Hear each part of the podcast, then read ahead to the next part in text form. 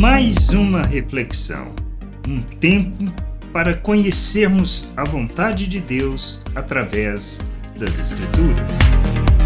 Bem-vindo a mais esta reflexão. A gente sabe, pelas Escrituras, que Deus fará um novo céu, uma nova terra onde habita a justiça. Mas o que a gente precisa entender é qual é a vontade e o plano de Deus para agora, não pelo que irá acontecer. É importante sabermos, pois são promessas de Deus e a gente vê nas Escrituras sobre isso, e é o que nos sustenta em termos de esperança, em termos de crescimento e amadurecimento da nossa fé, para insistirmos, perseverarmos, para andarmos naquilo que seja a vontade de Deus. Jesus, quando começou o seu ministério, ele afirmou: Arrependei-vos, é chegado a vós o reino de Deus. E um dia perguntaram: quando é que viria, quando manifestaria o reino de Deus? Jesus responde em Lucas 17, 20 e 21. Indagado pelos fariseus sobre quando viria o reino de Deus, Jesus lhes respondeu: O reino de Deus não vem com visível aparência. Nem dirão: Ele está aqui, ou lá está ele, porque o reino de Deus está entre vocês que a gente precisa entender.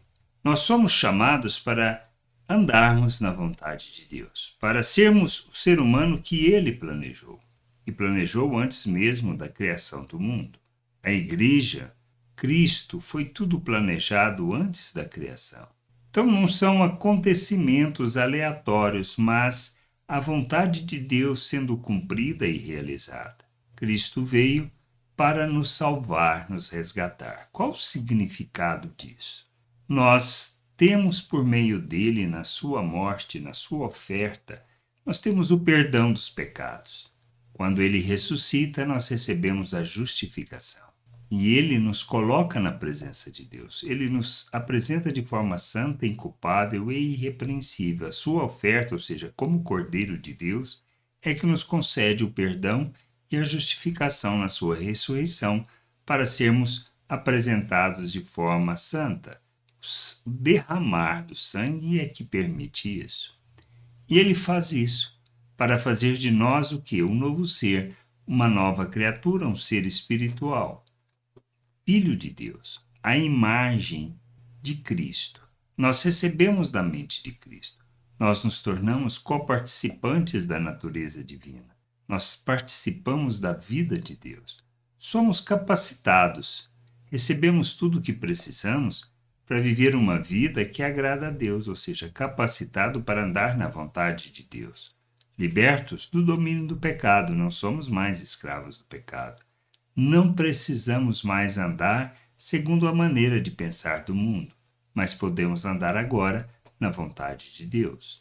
E todo o processo que somos chamados para viver é a santificação, de maneira que, deixando as obras das trevas, as obras mortas das trevas, ou seja, a forma de pensar do mundo, possamos viver as relações agora não mais segundo o pensamento do mundo, sendo egoístas, avarentos, arrogantes, hipócritas, mentirosos, mas agora sim vivendo as relações segundo as virtudes de Deus expressando graça, misericórdia, o seu amor, a sua bondade, ou seja, revelando o seu amor ao mundo. Nós precisamos entender isso. Somos chamados para vivermos as relações segundo as virtudes de Deus, expressando e manifestando o seu amor. Por isso nós santificamos. Então a jornada de santificação é para que a gente abandone uma maneira de agir e viva agora segundo a realidade que estamos inseridos, expressando essa realidade. E é quando vivemos dessa maneira as relações é que nós manifestamos o reino de Deus neste mundo. Somos chamados para vivermos o reino de Deus na terra, para revelarmos ao mundo como é viver o reino de Deus. É isto que a gente precisa entender, por isso da santificação, para que possam ver Deus em nós para que possam ver o reino de Deus através das nossas relações, ou seja, a maneira como nós vivemos. Por isso, quando nós vivemos desta maneira, na, proclamando o Evangelho, proclamando a salvação, vivendo como cartas vivas de Cristo, como bom perfume, nós estamos revelando o reino de Deus. E ao revelarmos o reino de Deus, estamos de fato glorificando o nome do Senhor, pois a nossa vida é para ser para a glória e louvor do nome de nosso Deus. Nós manifestamos como família, como povo, a multiforme sabedoria de Deus a todo principado e potestade. Nós enchemos a terra com conhecimento da glória de Deus. Por isso, vivemos o reino de Deus na terra. É este o entendimento que a gente precisa ter sobre qual é a vontade de Deus. Então, toda a nossa jornada se trata disso, de um crescimento, de um amadurecimento para revelarmos Deus ao mundo. Não outra coisa, não de outra maneira.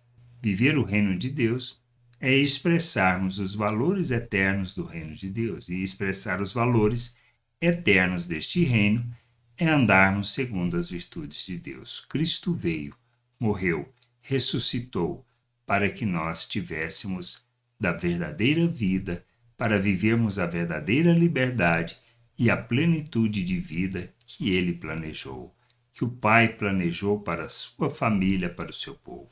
Que haja em nós esse entendimento, essa compreensão e a gente possa buscar de todo o coração, com toda intensidade, de forma metódica, sistemática, através da leitura, através do conhecimento das Escrituras, a vontade de Deus. Tendo entendimento acerca da vontade de Deus e dependemos do Espírito para isso, sejamos conduzidos nesta jornada de santificação para revelarmos o reino, para manifestarmos o reino de Deus neste mundo. Que a gente possa buscar o conhecimento, o entendimento e conhecer o nosso Deus para que a gente viva na plenitude da sua vontade, revelando o seu reino neste mundo. Graça e paz sobre a tua vida. Amém. Gostou da reflexão? Compartilhe.